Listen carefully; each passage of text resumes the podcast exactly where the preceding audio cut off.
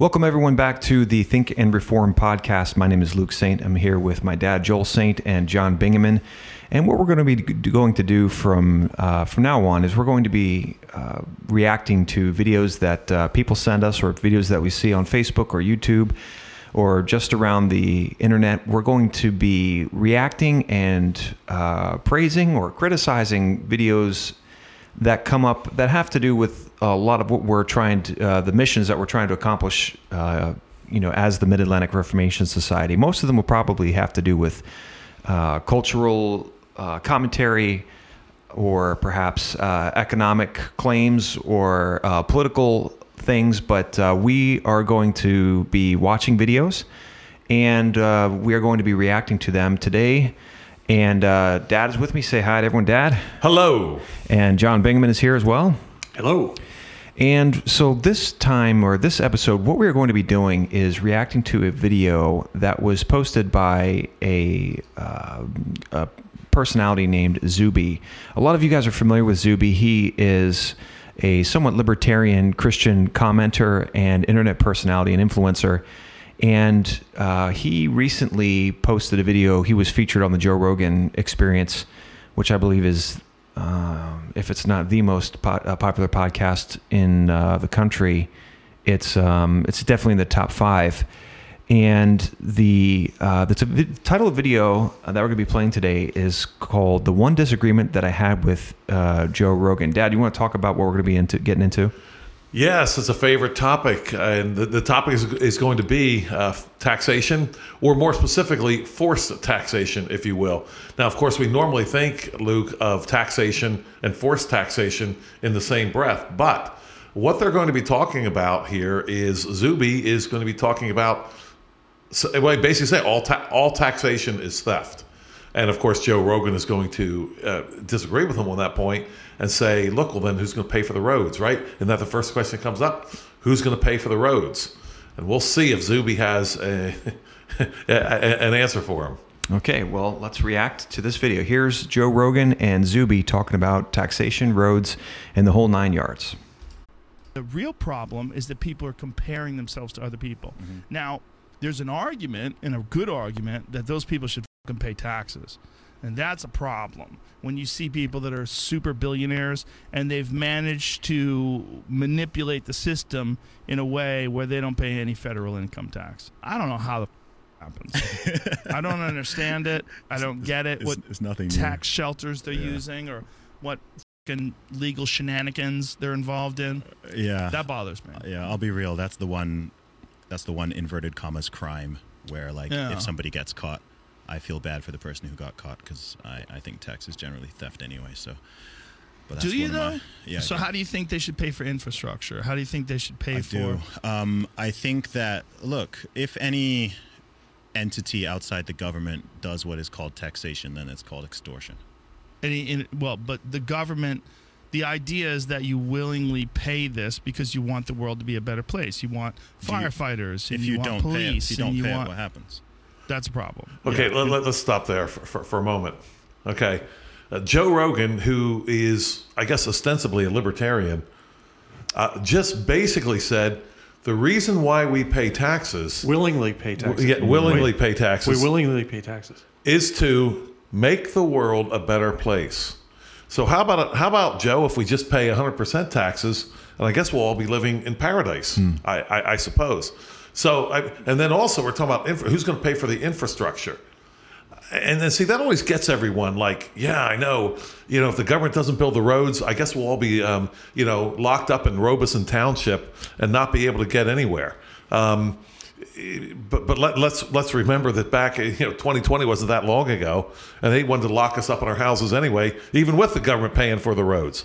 So I can't go along with the idea that we wouldn't have a road or any kind of infrastructure at all if people were not forced to pay taxes. But to your point, John, I like that willingly in there. We're supposed to willingly pay taxes. Well, what if we don't willingly pay taxes? I think we're going to pay them anyway. I think so too. I need also the disingenuous nature of Joe Rogan, who's making $1 gazillion a year from his podcast, saying, I don't know how people minimize their taxes and don't pay tax. Well, maybe you don't know, but I'm guessing you're paying people to minimize your tax bill, Joe. Just a guess. So, you know, come on. Who are you kidding here? Yeah, somebody making that kind of money can willingly pay for some roads. It doesn't make any sense. Especially given this history of fleeing Los Angeles because of reasons like taxation. Yeah. I mean, he's definitely a representative. Why would anyone want to get out of Los Angeles? I'm curious. The homeless zombie apocalypse combined with crazy taxation and housing prices. But didn't he want to make LA a better place? Well, that's a good question. I don't know. Yeah. I mean, all of his taxes didn't. I think Joe Rogan is definitely representative of much of America in that they just haven't thought about it this far. We just haven't thought about it. They just haven't put two and two together. They have not confronted it as far as it should have gone. And these guys get really close, but they're so far away. They're a day late and a dollar short with their conclusions because they kind of dance around it, but they don't actually say what the solution to the problem of taxation is.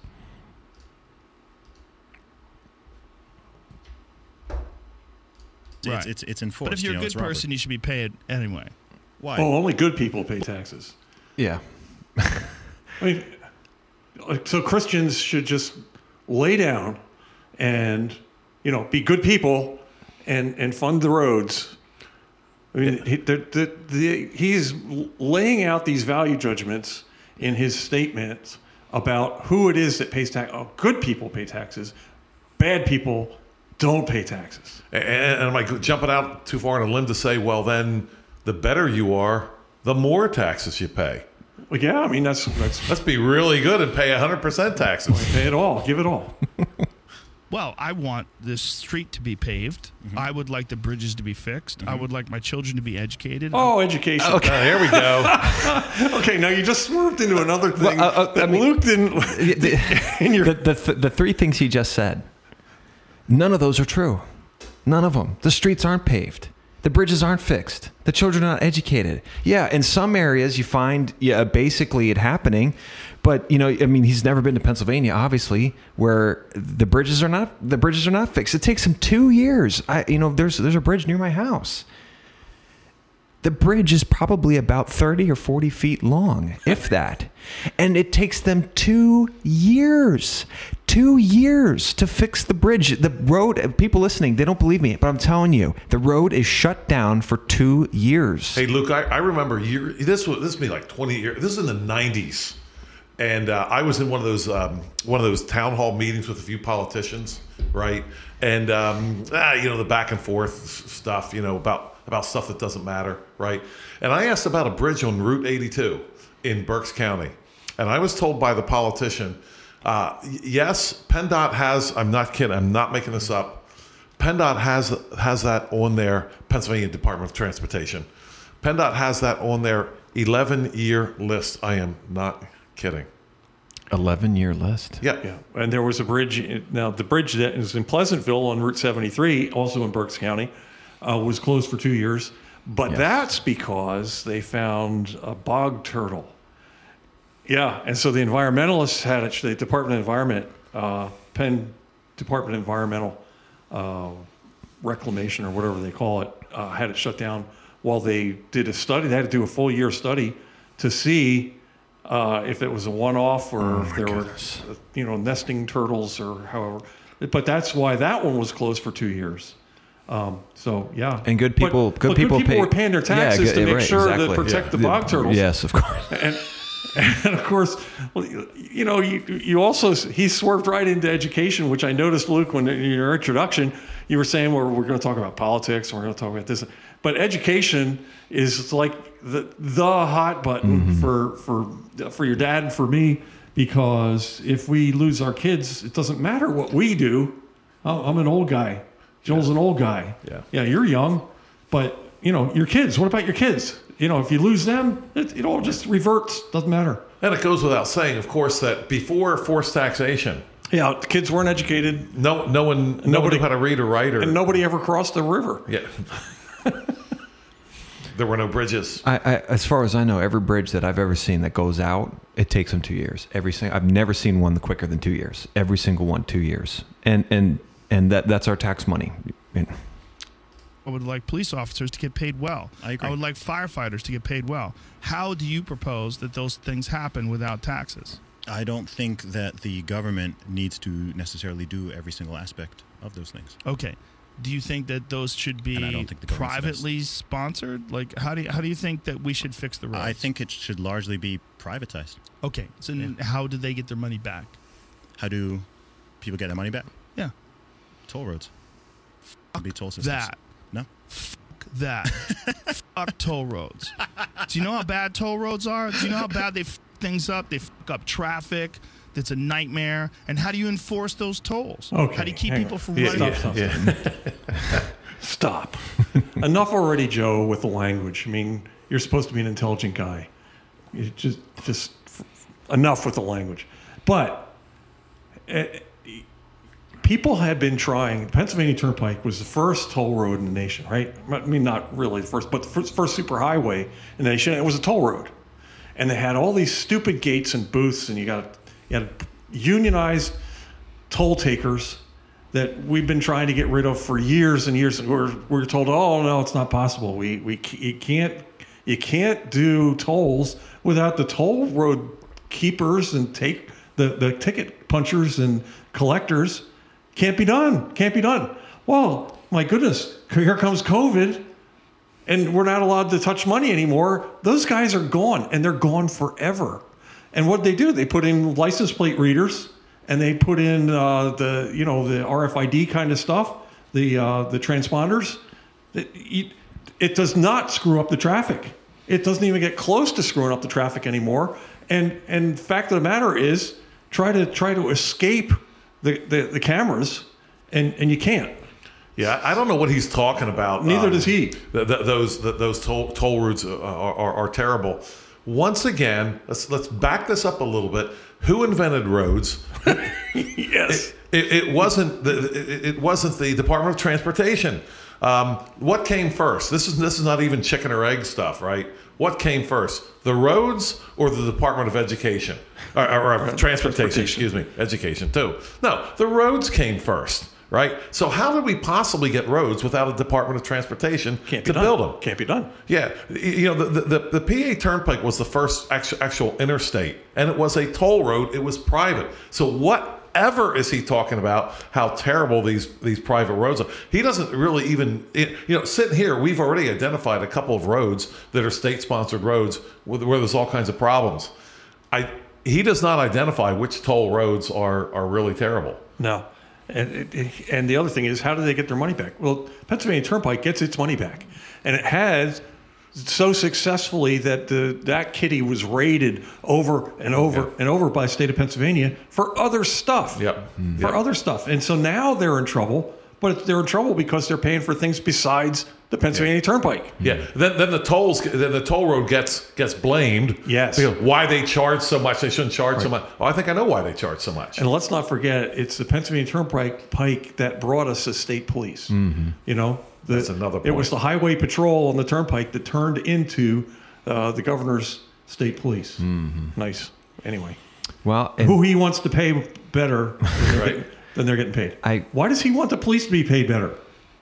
Well, we're going to get better police officers, I'm sure. I don't know. I don't think he's thought about it this far. And I didn't think about it that far for the longest time until you told me, Dad, when I said, well, Dad, if we get private roads, we'll be paying for every road that he will be paying for. And you said, well, at least you'll be using the roads that you pay for, because right now you're paying for roads that you're never going to set a tire on. And I was like, wow, I guess I never thought about it, but it's true. Right now, he's like, well, you have to pay for every road. Right now, I'm paying for roads I'm never going to see, roads I'm never going to put a tire on, roads I'm never going to use. I'm paying for them. At least I'm paying for the ones I'm going to use. And don't tell me for one second that these people are using the money that they take from us forcefully. Honestly, they're not using. Oh, like you, Joe. I mean, honestly, do you think that the money's actually going to them? No, it's going to some politician's pocket, and from there, it's being wasted on some other country or for some other reason. Some massive percentage of all that money that we put towards our roads and our taxation goes into nothingness. And when I go to like places like Walmart. and I spend my money there, do you think that money gets wasted on just like nothing and nobody? No, every cent gets used for something. And so if we were to have every pay for every single road, it would actually make a lot more sense than our system right now, which is us paying for roads that we're never going to use, going to politicians who are not using it for roads. Let's think about this for a minute. Okay, just today, I was with a business owner, and he's right along a sort of a main road in Lancaster County. And the township has come along. They're putting in sewer pipes, right? They've shut down the road. Well, they made it one way is what they've done. And his business is on this road, mm-hmm. right? And his business has been cut way, way back. It's a total disaster. It's been going on for well over a month now. They're not even out there every day. And he can do nothing about it. Now, most of the time, as you gentlemen know, when you talk about private roads, people are like, "Oh, no, that would be horrible." But believe me, this businessman gentleman was in a receptive mood to discuss private roads, because I said to him, "Look," I said, "they see what happened was that they were supposed to go like 400 feet, right, and then 400 feet, and then 400 feet, and then the contractor, according to the township, goofed it up and then just did the whole road, right." But I said, well, it's no skin off their nose. I mean, yeah, okay, right. It's a mistake. Sorry about that. Right. Accidents happen. Meanwhile, his business is absolutely taking a beating. And I said to him, you know what? I said, what if private people competed to get you to drive on their roads? Mm-hmm. Can you imagine? I mean, right now, think about it. The roads that are out mm-hmm. there, I have probably, I don't know, John, to get back to Reading, we probably have at least 5 different options, depending on where we want to go. I mean, the further away we get, the more options we have. But we have options right now. What if the different options were competing to get us to ride on the road? And speaking of tolls and everything, we know how these things work. What if a company that owned a road, thinking out loud here, they own the road, right? And you have to pay to go on it. And then some business comes along and sponsors that road, right? In exchange, they get their signs all over the road. Do you think that kind of thing just might happen from time to time? You bet it would. Well, not just that. We have to think that we have to actually think outside the box. We're thinking about toll roads. If you took the government out of the road business and just let the free market deal with it, we don't know what we right, might exactly. come up with. I have no yes. idea. It might come up into okay, well, you buy your gas from, and maybe it's a gasoline company that, or a group of gasoline companies that sponsor roads, or maybe, yes. and so that's in built into it. We have yes. any ideas. Yes. And then they're talking about paying the cops better. They're talking about paying the fire departments better. People can't imagine not having a government-sponsored police force, mm-hmm. Right. but or a firefighting force. But the alternatives actually are things like insurance. If you insure your property through such and so company, they provide the security for you, or they provide the enforcement for you, yes. and they in a free society they yes. would be free to do that. And at what cost? Right. Well, And what would just let us try to see what cost. Exactly. I just want right. to try it. Right. Exactly. And so the argument ends up coming down to this. For instance, on a fire company, well, that house is not insured, so you're just going to watch it burn down. I don't know how that ends up getting solved. Mm-hmm. And it may be that there's a catch-all that people will contribute to, and for the indigent, just like there's the Berks Heim, where it's sponsored by our taxes, but it wasn't always sponsored by our taxes. Mm-hmm. It was a place where people had to go. Yep. They could go there yep. without cost. We don't trust freedom. We just don't, in the least. We only trust chains. No. For example, I have a friend who's in a private insurance situation where he pays. And it's like a Samaritan's ministry type thing. Yes. And then they have a line item there where you can add to your total that you owe them each month for people who are indigent that can't pay or whatever. They're having right? a hard time. Yeah, yeah. And he told me, he said, "What? It's not much. I can do it." And he does it every time. We don't trust freedom. Right. And to say nothing of where our road technology should be had the government not taken it over at the conception of America. You know, that's a major flaw of the Constitution, giving the government control over the roads. Most eminent domain. I don't say most, but a major portion of, if you were to take all of the injustices in America and put them into categories, a lot of them would be relegated to the roads. This is where the place in public areas where the police are free to roam around and do their thing. A lot of the injustices in America are committed on these same roads because the police have essential carte blanche into your private life. And who knows where our road technology would be if it was run from the beginning by private companies, if roads were not relegated to the government control.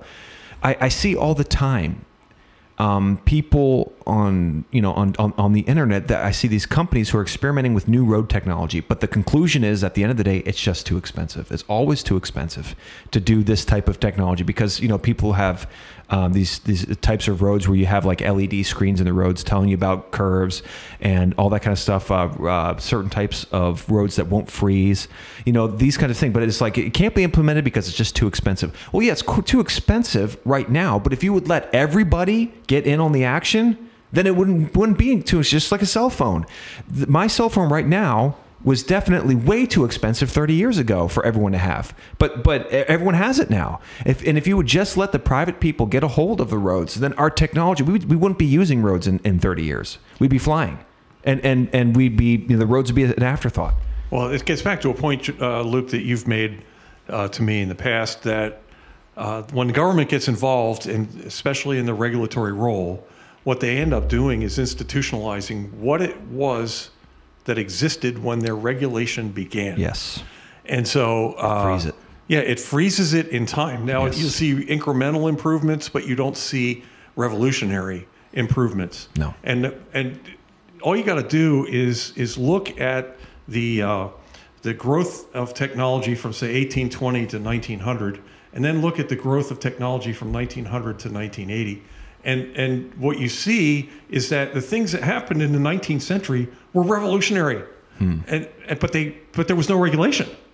And now then you get the progressives come into power in the early 1900s, and everything starts getting regulated, and everything improved from 1900 to 1980. But what was revolutionary? Nuclear and computers, and everything else, you know. Television was black and white in 1927, was Herbert Hoover's first broadcast, right? Black and white. And so we got color. And now we have high definition and flat screens. But it's still TV. Interesting. Right? Yes. We had cars. Well, they're better, they're faster, they're warmer, they're more comfortable. They're still cars. But they're still cars. You know, nothing has changed. You had, when did the Wright brothers first fly? Early 1900s, right? Well, they're faster, they're still planes. Now that's one that's definitely getting worse, if you ask me. With all the COVID silliness, as far as the public travel, the public aspects of it. Yeah. But how much of that is due to the government's TSA and the fact that the governments own all the airports? There's no efficiency. This speaks to something that you said earlier that I probably want to take a little bit of issue with. You said that, you know, the taxes all go into somebody's pocket and then they get wasted overseas and they get. I won't go as far as to say that every tax dollar is going to some corrupt official, but it's certainly inefficient at the very least. They skim. And they don't give back what they're getting. Mm-hmm. If it was spent on private enterprise, I believe firmly that it would be way better, much more efficient, as you made your point about Walmart. They're taking their money, they're putting it into inventory and transportation and stores. And, you know, the government has no incentive to do it better because, the money comes in anyway. Mm-hmm. Yep. Let's continue. Sorry. And through those gates. Well, guess what? You're going to use force. I think there's technological ways to do it. Look, I'm not a full-blown anarchist. I think your friend Michael Malice would probably be the best person to have this conversation with. But I think that the government certainly he doesn't believe in police. That crazy little. I know. No, I think that the scope of what the government does is way beyond what it should be. It's way beyond what it initially ever was. It's something that's grown and grown and grown to the point where people think the government should be controlling. I mean, right, look at where we are right now. They think the government should be controlling literally every aspect of people's lives. Well, I disagree with that. I definitely don't think they should expand their control. Yeah. Okay, hang on.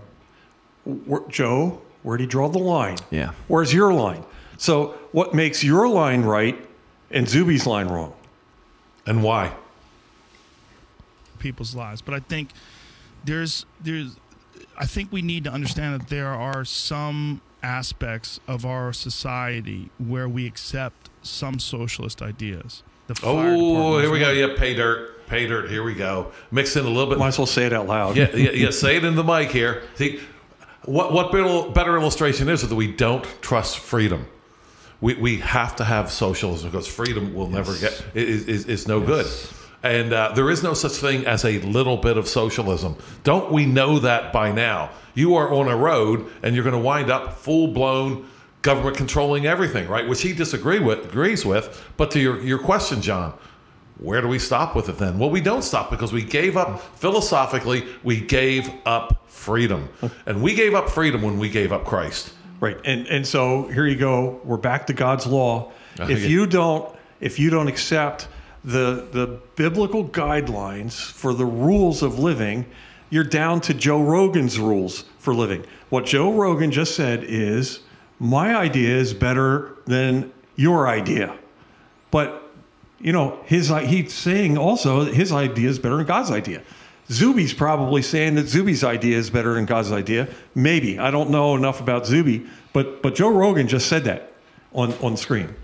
Zuby, to my knowledge, I mean, again, a lot of things that we say on this podcast, especially things about taxation, just haven't made it into mainstream thought yet. And I don't think Zuby's ever been, to my knowledge, cornered with the idea of how God's law sets up taxation versus man's law. I mean, in back of everyone's mind, you know, there are two certainties in life, death and taxes, and they made peace with that.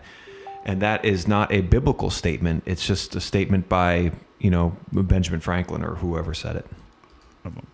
The police department is another one. I think that we should all contribute to make the society and the culture a better place. We all use the resources. Okay, stop for a second. Karl Marx could not have said it any better than that right there. We need to all contribute to make a better place. Defining better and contribution. It sounds like Bill Clinton contributions. Thank you. Right. We all contribute to make Joe Rogan's podcast a better podcast, but that's completely voluntary. You know, he's not forcing anyone to listen to his podcast. This I have to tell you is, you know, I've seen him, I know who he is, but I've never watched a podcast. This is new to me. Okay. Oh yeah, it's quite. It's very popular these days to not only just listen but also watch. So you can put face to the voice, and people put it on while they're working and stuff like that. And we should pay.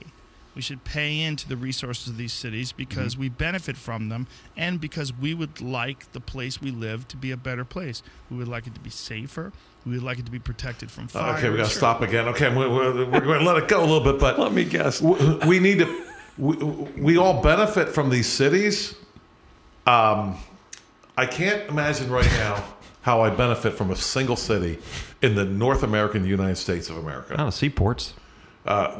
We can have seaports without cities. You know, how much taxes are we paying now? And they're not safe. We've been paying more and more and more taxes, and the cities have become less and less and less safe. Yeah, it's true. His thesis is arguably ridiculous. It's progressively getting worse. But anyway. We would like to have good streets. We'd love to have good streets. I think that this is really what a large thing that determines people's politics is how much they believe, how far, you know, you've got anarchists on one end, right? Where we think literally. And this is where he frames it incorrectly. The government /the state should not exist at all. And you got socialists on the other end. And then you've got, you know, full on And see, that's their spectrum. You got anarchy and socialism and everyone in between. But hang on a second. That's not both sides of the argument. That's just two sides of an argument. That's not two sides of the argument. That's a false dichotomy. That's a false dichotomy, yes. The spectrum is way bigger than that. Which you always wind up with when you get rid of God's law. Yes. Communists on the other end who think the state should own absolutely everything. You know, yeah. Someone who's conservative. And so the answer is we got to find a balance in between. No. You got to find God's law. I mean, God's law is the one that provides answers to these. It's not well, chaos over here and tyranny. And, you know, you got to find a happy medium. No. That's completely ridiculous. Well, it's because they're dealing with a continuum, right? They're dealing with a line with this end and this end, right? Well, where's God fit in this end and this end? No, what we have is a circle with a center. The center is God and God's law, and then there's everything else around it that's not. Mm. It's not a continuum like that they're setting it up. Will, you know, be somewhere there. Someone who's a liberal would be, you know, a bit bigger. So these are really interesting conversations. For me personally, I mean, I think the concept of taxation itself, by definition, is robbery, right? Why is it robbery? Because it's confiscation of wealth under the threat of violence. Agreed. The way that it is right now. I agree 100% with what he just said there. Forced taxation. Yes. Right. Well, who can argue with income taxes as not being slavery? Mm-hmm. It's not robbery. It's slavery. Mm-hmm. If you were to spend all your day growing the vegetables and the food that you eat and just eat it, that would... Okay. And then the government came to you and said, wait, you must spend half your day growing food and vegetables for me to eat. And then you can eat the other vegetables.